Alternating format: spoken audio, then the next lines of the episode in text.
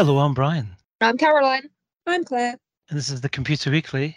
Downtime upload. Podcast. Welcome back to the podcast, and um, very warm welcome if you're a first-time listener. So you find us um, coming out of hibernation, we could say. Uh, we're recording on Friday, the third of February, um, just ahead of the final episode of Happy Valley. Anyone following that?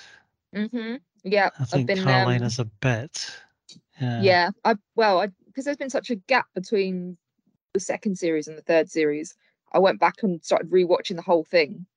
So I've just started more or less um series three now. But yeah, it, what happens is whenever I watch that program though, I start almost like because she's so badass, the uh, character Catherine Cawood, I just find myself kind of like channeling her a bit, like because I've watched too much of it. So like the way she's all uh, sort of trussed up in her big sort of bulky police uniform. When I'm going out on my dog walks with um, Bruno, I sort of find myself adopting the same kind of posture because like Oh, do not- you? yeah, I'm not a fan of um other dog walkers really. Uh, so yeah, so I just sort of find myself sort of adopting her same sort of no nonsense posture and stature. Is it the beginning of the first um, season where she kind of does that introduction of herself? Um, I'm Catherine. I'm 46 years old, etc. It's very Yeah, funny. mhm. Yeah, Yeah. kind of encapsulation of her character. Are we all glad gl- January's over? I didn't even notice So it leave, to It be was a very, very cold month. I, I had like a day the well on the 31st where I was just I can't believe it's still January. I know it's like still only the last day, but I was like, I can't believe you're still going on. Just leave. Just go. End it. No, like Nobody wants please. to. no. But yeah, but yeah, I'm glad it's gone. Just too cold. No one's got any money. Everything's depressing. Um, yeah. Just good it's gone. Yeah, totally, up when I speak to you two. totally brassic, completely skint. But but we're into February now, so maybe a little bit early for first signs of spring, but you know, good times could could be emerging. Um, uh, so we emerge from hibernation into, however, a lot of economic turbulence. There's a lot of gloom and doom around. Um, the IMF said the UK economy was in the toilet this week, and um, half a million workers on strike, and rightly so, Mhm. during the week as well. Uh, and the Bank of England has raised interest rates to 4%. And lots of tech jobs, tech companies being slashed. Um, so it does seem seems like we are going into quite a kind of gloomy gloomy time. But I think there there are going to be some sh- shards of light in this podcast, judging from what I've read. Uh, I do hope that's the case. Well, If it's if it's not, we just have to deal with it. Um, Um, uh, at this point, I would encourage listeners to reach out for mental health services if you need to after listening to the podcast. If everything sounds gloomy, you know, uh, because that's not a very pretty picture that Brian's just painted. But don't worry, guys, it's gonna be okay. Yeah, Yeah. thanks, thanks for that. Thanks for that, Claire. Uh, and you're quite right. Um, it's not all doom and gloom, as we shall shortly discover, uh, at least to some extent. So, just to say where we're going, as usual, um, Claire, uh, you're going to be talking about those tech workers and indeed older workers more generally facing difficult times and some of the kind of tactics they're using. Yeah, absolutely. I think there seems to be a lot of debate between, um, you know, en masse tech redundancies versus um, the great resignation. Are these just buzzwords that are being thrown around, or is this something that is a genuine concern, and what can people be doing about it? Yeah. We're going to be hearing about that very shortly. And Caroline, IT contractors in focus for you in relation to this. as always, they're always front and center of my mind, the IT contractor community. But um, but yeah, just as you say, with the, uh, against the backdrop of of mass tech tech layoffs and things like that, it's yeah, just seeing kind of what does this mean for the IT contractor community is just yeah, Yeah. something I looked into. So yeah, just Yeah. talk about that. A community very close to our hearts. Um, and me, I'm going to talk about shopping, specifically the uh, the data strategy at Very, which is a company that Claire has also spoken to quite recently. So um, I have a bit of a, a natter about about Very, uh, which is uh, you know originally Littlewoods, um, But Claire, can I can I invite you to start us off, please? Absolutely. So, some of the research that's been coming in across January when talking to employees in the tech sector has a bit of um, kind of like several varying stances coming in about how what the future of um, sort of like tech work and tech employment looks like. Mm. So, for example, CW Jobs was talking to people in the tech sector recently, um, and it seems like a lot of tech workers are already looking around for different types of roles and different employment options to avoid the possibility of redundancies in the near future. So I know that um, recently there's been some reports of some pretty high profile tech companies making, you know, like a lot of, I guess, job cuts. So Meta, Twitter, Microsoft, Amazon, all huge names that have been cutting down on tech roles in the thousands um, over, you know, like the last couple of months. Um, which has obviously got a lot of people concerned about their job security um, which is why it makes sense that other people might be looking for different roles to try and bolster themselves against anything that you know like could be a threat to them and their employment in the future especially since um, the cost of living is going up. Um, it would probably be a pretty bad thing to lose your job now let alone at a normal time. The thing is that last year there were quite a lot of reports about quiet quitting and the term the great resignation got thrown around a lot um, mm. whereby it was the employees that were planning to either leave their job or leave the tech sector completely so it's it's a bit of a sort of you know like on one hand and the other hand w- what is the bigger issue here you know it it's sort of um it's it if I think about it, it's kind of typical, really, isn't it? You know, like one minute you've got tech employees going like, "Oh, I'm going to leave my job. I'm going to find something mm. else," and then tech employees are still saying, "I'm going to leave my job. I'm going to find something else." But then there seems to be a different reason that they're doing that. So, is is this actually, you know, like a a difference, you know, or are we just seeing the same sort of thing I mean, this is just me speculating, but are we seeing yeah. the same sort of figures with people saying, I'm looking for something better. I think I can get more money. I want to, you know, like um, have job security, but then just citing a different reason as to why they're doing that. Um, and for example, if you look at some of those names, um, again, this is just me going off on one, but Meta, Twitter, Microsoft, Amazon, tech companies. So if they're going to make any redundancies, you would think that they would be tech redundancies because a majority of the workers in those companies are going to be tech workers. Hmm. Um, so I don't know if that just skews the figures a little bit. What do you think? It's certainly something that's, uh, you know, the headlines have been on job losses. And the, one of the companies that I cover uh, is SAP and they they announced um, that this year they're going to do a restructuring, and that will have an impact on 2.5% of their employees, which amounts to about 2,700 people. Mm. Uh, so there is a lot of that. There's a lot of that going on, um, but also uh, we reported on a, a thing that um, one of the partners from McKinsey said at Davos she said that the people that she was meeting at Davos, the kind of really big bosses at corporate, so not IT companies, but kind of normal companies and banks and stuff, mm. they're rubbing their hands with glee at the thought of all these all this tech talent that they're now going to have access to, which um, over the last 10 to 15 years they've had less access to. Um, I don't know whether that's unduly optimistic or not. But that is a way of looking at it is, is, these people move around. You know you can move from working from a, for a supplier to working for a user organization which is uh, computer weekly is our main focus usually anyway. Mm. um, so there is that. And also Claire in, in your piece you were saying there's um there's kind of differences between the old and the young yeah, definitely. So it seems like younger people are more likely to be looking for a new role than older people, mm. which does, you know, it makes sense. I think um, younger people are probably not as financially secure as some older people. So it might make sense that they're trying to make sure that they have a plan B, basically. Um, I think was the phrase that was used.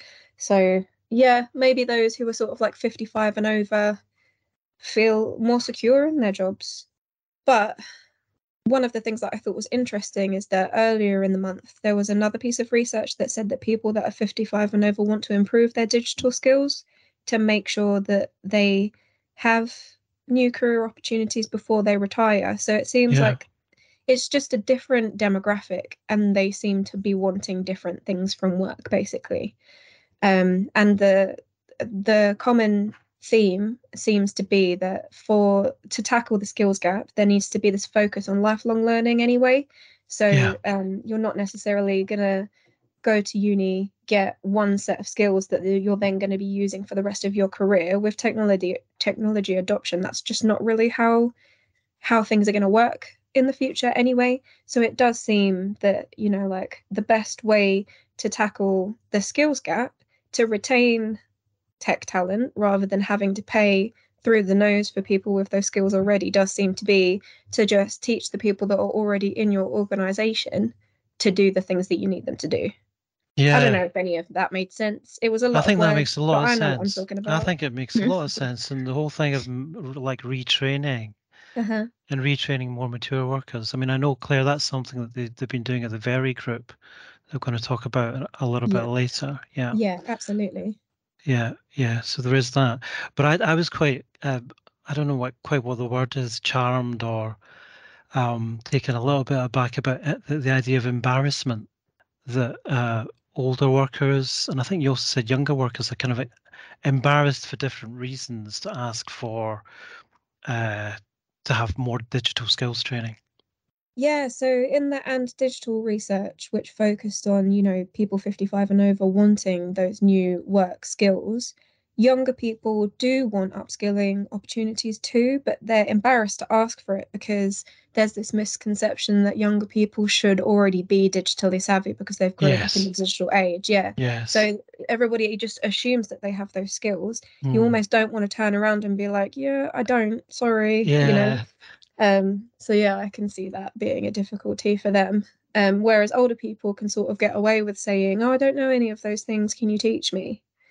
Yeah. Is there like from so the older age range? Then is there anything that's like a uh, the reason you know they might feel embarrassed is that because of what you're older you've got experience you should know this as well or is it just yeah what's the did did they sort of look into that or explain or sort of expand on that at all not that I remember, but I do know that, um, for example, if they are tech workers, so you've got like an older generation of tech workers that will be more inclined to know about, you know, like inbuilt systems that have been in companies for a very long time.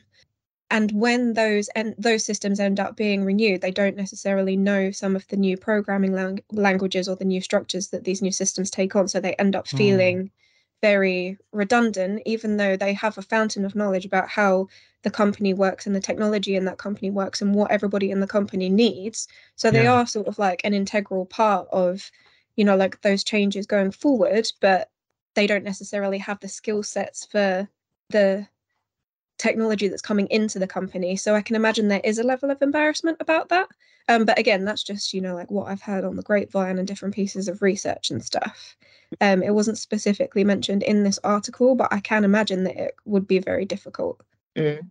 That's really, uh, really is very interesting. And you, because of the kind of technology change as well, with the move to the cloud and things like that, the sort of skills that are more and more required of of these older workers who maybe put those old systems in suddenly they're having to to deal with maybe a new system from SAP or or a new way of delivering SAP over the cloud, uh, figuring out how to deal with a really complex contract that involves not just SAP but also AWS or Google or Microsoft, because it, you know SAP specifically is um, it's got this rise with SAP service, and it's uh, in, in a nutshell, it's supposed to be business transformation as a service, but I mean, I won't go into that now. But the, the, the kind of the complex thing is that SAP itself is not supplying the cloud infrastructure for this new way of doing ERP.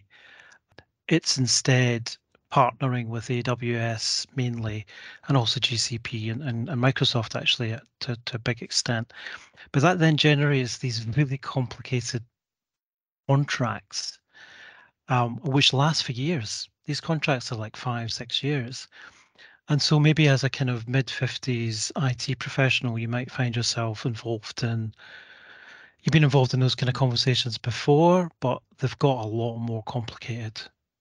Mm. Uh, and it's not just your tech skills anymore, it's your Mm.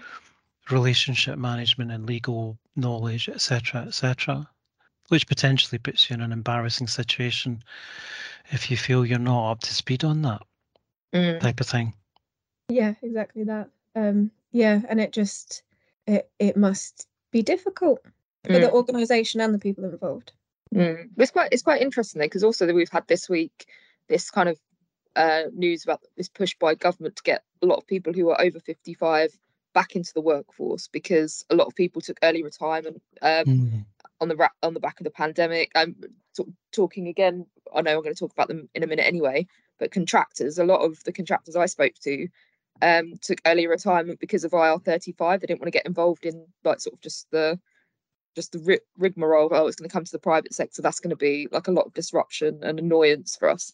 Let's just retire early if we can. So yeah, it's interesting that you know that on the one hand we've got this group of people who've left the work like workforce um, and have like really uh, pertinent skills that government wants to get them back. But then also it's just we've got the over 55 who are still in the workforce, just like, oh God, like I need new skills. And it's yeah, it's just funny to me for some reason. I guess yeah, and I guess as well companies need to weigh up which is going to be cheaper.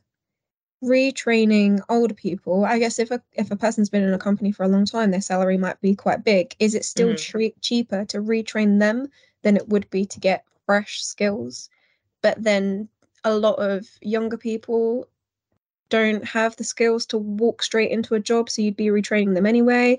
It's a bit of a coin toss, really. Like what's what's cheaper, what's better for the Mm. business, what's more important. It's a bit um yeah, it's complicated, isn't it? Mm, yeah, so it's Yeah. like you guys, you know, you've still got skills, you still matter, we want you back. But uh but in the meantime, can you just like if you're still here, can you get skilled up and actually catch up, please, everybody? Yeah.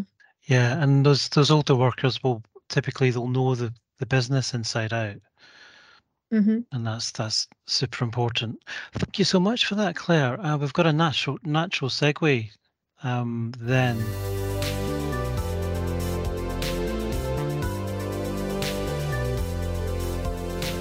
We've got you know tech workers generally to an IT community, specific community that's close to our hearts that uh, Caroline was beginning to talk about there anyway. So yeah, um, Caroline, tell us about how contractors are seeing all this economic turmoil and tumult. Yes. So, um, yeah. So, if you hadn't guessed after listening to Claire's expert analysis, uh, the tech industry is in a bit of a state of flux right now because of all the economic uncertainty going on in the world. So, actually, just before I got on the podcast, I've just written up um, AWS's results, and they're basically seeing like you know it's just bad news across the board. It's they've got um, enterprises are cutting back on their cloud spend because um, you know everyone's having to tighten their belts, and Amazon's feeling the effects of that. It just I think it's like slowest or weakest revenue growth in its history or something like that, just the previous quarter. So yeah, so yeah, still doom and gloom, as we said at the top of the podcast. Um, and yeah, as Claire mentioned, you know, there's been lots of job uh, news stories about job losses at some of the world's biggest tech firms. And as often happens when things, big things are going on in the world, it caused me to ponder what does all this mean for the humble IT contractor?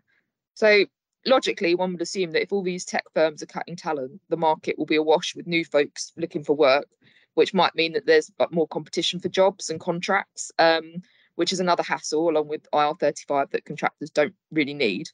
Um, so really, you know, when will the poor IT contractors catch a break is also another question. Um, so yeah, so I asked around my contacts to see like what impact, if any, like sort of the news of these layoffs is having in the tech world.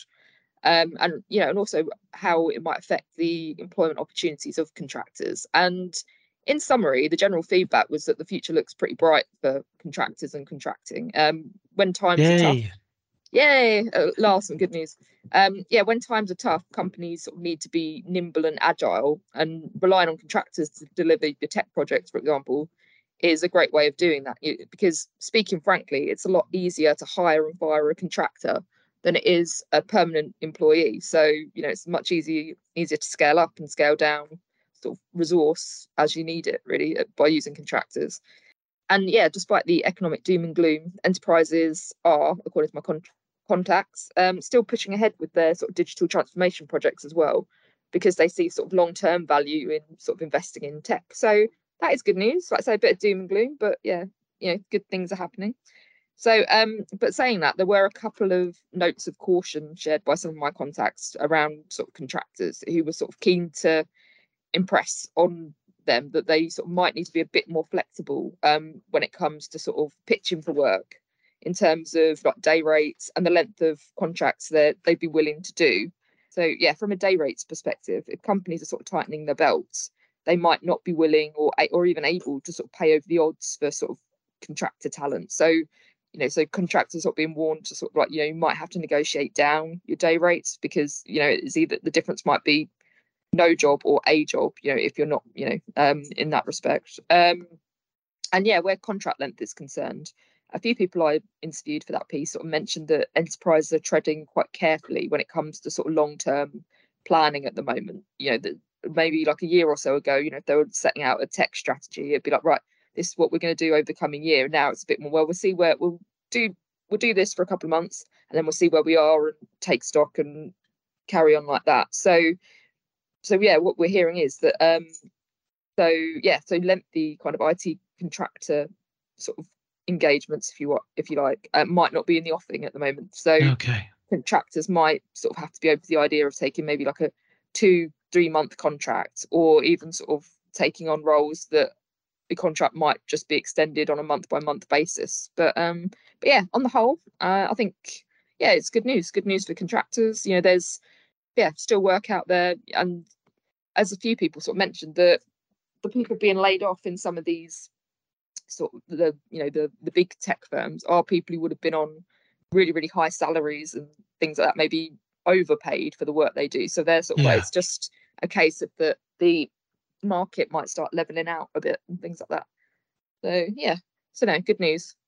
And also um just coming back to the skills piece uh, i think well I, I seem to remember reading in your piece caroline that the contractors have maybe being urged to you know they have to invest in their own yeah mm-hmm.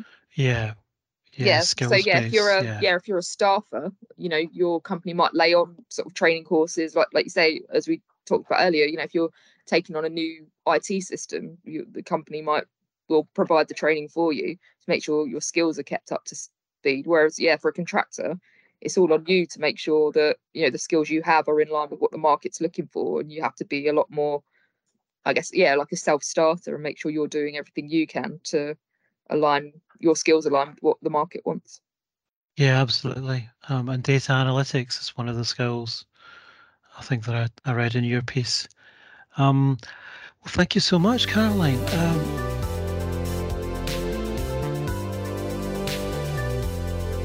there's, I think we've already touched on it. It is possible that some of these um, people have been laid off from uh, from tech firms, which will also include not just techies, but marketing staff and uh, people like that who are very knowledgeable about digital and tech, but aren't necessarily IT professionals as such. But it's possible that uh, a bunch of them will will go into IT and user organizations, and one of those could very well be the Very Group, formerly formerly Littlewoods. Um, I quite like this story because of the Littlewoods connection, because I kind of, in a way, grew up on Littlewoods, on the Littlewoods catalogue. A lot of my uh, toys came from Littlewoods and things like that. I mean, I mean, the gist of this is, um, is of course paying in installments, but without interest. So you could pay for like a Christmas present over a long period of time and uh, things like that. Um, families on a budget is uh, is apparently the kind of the the the main target market for for for Very, as it always has been, as always was for for Littlewoods as well. Uh, so I spoke to um, their chief data officer, the first data chief data officer they've ever had, a guy called Steve Pimblett. Um, and he spoke to me about data cataloging and using a data catalog within their data strategy. Uh, so what is a data catalog? I hear you ask. It's a catalog about data. Whoa. Whoa. My mind is blown right now. This is a technical podcasting uh, of the very highest order. um, I mean, it's, it's software that, that kind of generates an inventory of your data assets, and it it does that using metadata. That is to say, data about about data. And um, Steve uh, Steve tells the story. He does this at a number of conferences. I suspect he'll stop doing this quite soon because it's becoming a almost a cliche. But he tells the story about how they kind of sold uh, buying some data cataloging software to the board at Very, and also in previous roles that he's had, and especially non-executive directors. And uh, the way that they did this was um, to to say to them, remember, in in the olden days, on a Sunday, you would uh, tape the top forty, and you would do this Sunday after Sunday, and you would have a whole bunch of cassette tapes, and over time you would have no clue as to what was on these tapes or if you're looking for a particular the example he gives is ub40 if you're looking for a particular ub40 track um, and and you just wouldn't know know where it was because all the stuff is on magnetic tape uh, so not digital in the way that like Spotify is or whatever today. And he said, basically, you know, Very had been doing this for years and years, decades. Uh, that's the kind of situation they were in. So if they wanted to go in and delete that particular UB40 track, they would, you know, the equivalent equivalent of that, they wouldn't be able to do it. Um, and that, you know, resonated with um, board members of a certain age, and uh, that's how they got the the kind of the go ahead to to to buy into some data catalog technology. Um, now, the particular data catalog uh, vendor that they use is called Alation. So it's like Elation, but with the letter A rather than the letter E. Um, Alation means, uh, if you're interested, means winged, having wings, a thing that has wings. Um, I was told this by uh, the CEO of of Alation, Satyen Sangani, once. Uh, by the way, he's got a very good podcast of his own, and Steve Steve had been on that podcast too. Uh, but anyway, enough enough about Alation. That's enough advertising for them. Um, he also took me through. I mean, this is this is all in the piece that um, we're publishing on the website, and uh, there'll be a link to it, and obviously the article that goes with the podcast. So he, he, he talks about how he's got a hub and spoke approach to their data strategy from a people point of view. So he's got a, num- a number of kind of centers of excellence for particular aspects of data management, like data governance, which is what Alation is really good for. Um, and then those those kind of central hubs uh, work with the spokes of the business. So the retail bit, the financial services, and uh, the other kind of disciplines of the business. Uh, they've got an absolute shit ton of data. They've got every imaginable system you can think of. They've got Oracle, they've got AWS, uh, they've got a lot of Teradata info and Teradata, a lot of data and Teradata. I mean, I can't remember all the numbers, but they deliver something like 50 million parcels a year, and they have 2 million, 2 million visitors per day. Um, they have a big distribution center uh, or warehouse in Leicester, which is very kind of robotic and stuff. Uh, and yeah, so that's that's the kind of the the idea there was to just have a kind of catalog to reduce the complexity of their data landscape and in order to enable the business to kind of make better decisions and and things like that. Um, yeah, I thought it was it was an interesting interview and interesting that he is their first ever chief data officer, and he joined the company in twenty in 2020 during the pandemic. um, at the Mm. same time as their CIO, Matt Grest, Mhm. who uh, Claire has interviewed, he also joined around that time. So they've both been doing this, not not that long really, but they've obviously been been very very busy. Yeah, I spoke to Matt about joining the business while everybody was in lockdown. Um, because obviously it must be really hard for new starters to get to know their team and how a company works when um, you can't be in the same physical space as everyone. Um, and I know that quite a few companies that we've all spoken to have said about um, like when you're a new starter and everything's online, who do you ask? You sort of feel a little bit embarrassed about reaching out to someone digitally. You don't know how to like word it. Whereas when you're in an office, you can just sort of pop your head around your monitor and and be like, oh, I don't know what I'm doing. Um, so yeah, they were talking about creating. Matt was talking about creating the company culture that's you know like sort of built for online and how they did their remote onboarding and their and their talent searches and stuff like that, which I thought was really interesting. Yeah, no, it's really interesting. That's a really interesting piece, actually. Um, do uh, do read that, readers. Um, it's a great piece. Uh, Thank you. and I it's, I. I found this one of the things I really liked about the story is it's quite based in the northwest of England because a lot of tech stuff is in is in London and the southeast, but this is um so they have, as Claire was saying there, that they're doing a lot hybrid, and they are recruiting people from all over the shop. Mm. Uh, well, they do have a they have that big uh, center in in Leicester, but they also have uh, their main headquarters is in a converted aircraft hangar, uh, quite near Is it? Liverpool. Yeah, it's really cool because I was on the call with them, so I could see see the environment a little bit. It's basically the old Liverpool airport.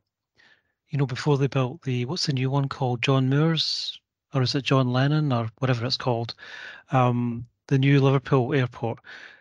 Yeah, so I thought that was interesting.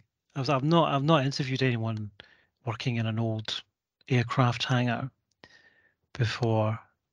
Uh, anybody not in aviation anyway. Exactly, but this is you know they've got these kind of digital squads. You call them digital squads, um, but it sounds like it's pretty empty a lot of the time, partly because of the whole working from home business there is Hmm. now. Um, and they haven't. I mean, they've not decided this or anything, but he was saying that you know they might think about maybe using some of that space and you know other companies could use it. There'll be lots of people working from home in the kind of Liverpool, Manchester area who maybe you know work for companies that are based in London or in America or whatever, and they could come in to Mm. this space and things like that. Or I wonder if there's an opportunity for some kind of startup incubator type thing, Exactly. like a Exactly. retail. I, that would be a really good idea. We should pitch it to them. Yeah, no, we should we should tell them about our idea. Listen, we've spoken to a lot of people. We know what we're talking about. This is what you got to do. Uh, Computer Weekly Consulting is being uh, created before my very eyes. Oh, you heard it here first. Yeah, they seem to be having fun. And that kind of came across a bit. Um, and I did I did like that, you know, it's a kind of northwest of northwest of England kind of story. And just the whole catalogue thing. I mean, I, I you know, I used to love a catalogue. I'm not sure if they have physical catalogues anymore. It's probably all online. I should Um, think. I don't know, Argos, there was quite a big hoo ha, wasn't there, when Argos stopped doing theirs? That was like, oh my God, no more Argos catalogue. Like, so, yeah, I don't know.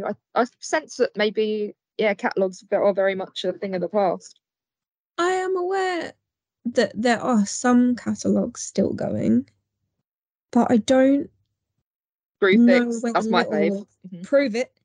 What did you say? Screw Screwfix, that's a great Oh, catalogue yeah, Screwfix. DIY needs. So yeah, that one definitely exists. But they still have physical presence, don't they? Yeah. mhm, mhm. Yeah. I don't know whether Littlewoods is still like a paper catalogue. Ah, they- Didn't they used to have shops as well, though, Littlewoods? They did have Yeah, they did. shops. Yeah. Yeah. There was one in Harlow, I remember it. uh, they opened their first one in Blackpool in Really? 1930 something. Mm. Uh, Back in the day, were you there, back in the day, I wasn't there. No, but I've been reading about this on uh, on Wikipedia, which of course, as you know, is my main source of knowledge about things. Um, and also interestingly, that the whole uh, it's a complete by the by, but all came out of the football pools originally in the twenties. You know, Oh, that kind of low low level betting that you can do. I mean, the national lottery has supplanted a lot of that stuff, but but because of the football pools, they had the agents. You know, they had people going from door to door, and then they went from that to catalogs and doing doing mail order stuff. So, you know, it's a it's a it's a company with an old history, a very complex history, and a lot of complex technology as well. Mm, but it does seem to be like a natural progression for it to become an online shop. Oh yeah, I think it's totally online now. Very is is is the is the brand, isn't it? Um, I wonder what will happen to all those catalog models. I suppose they can you can model online as well, though, can't you? So.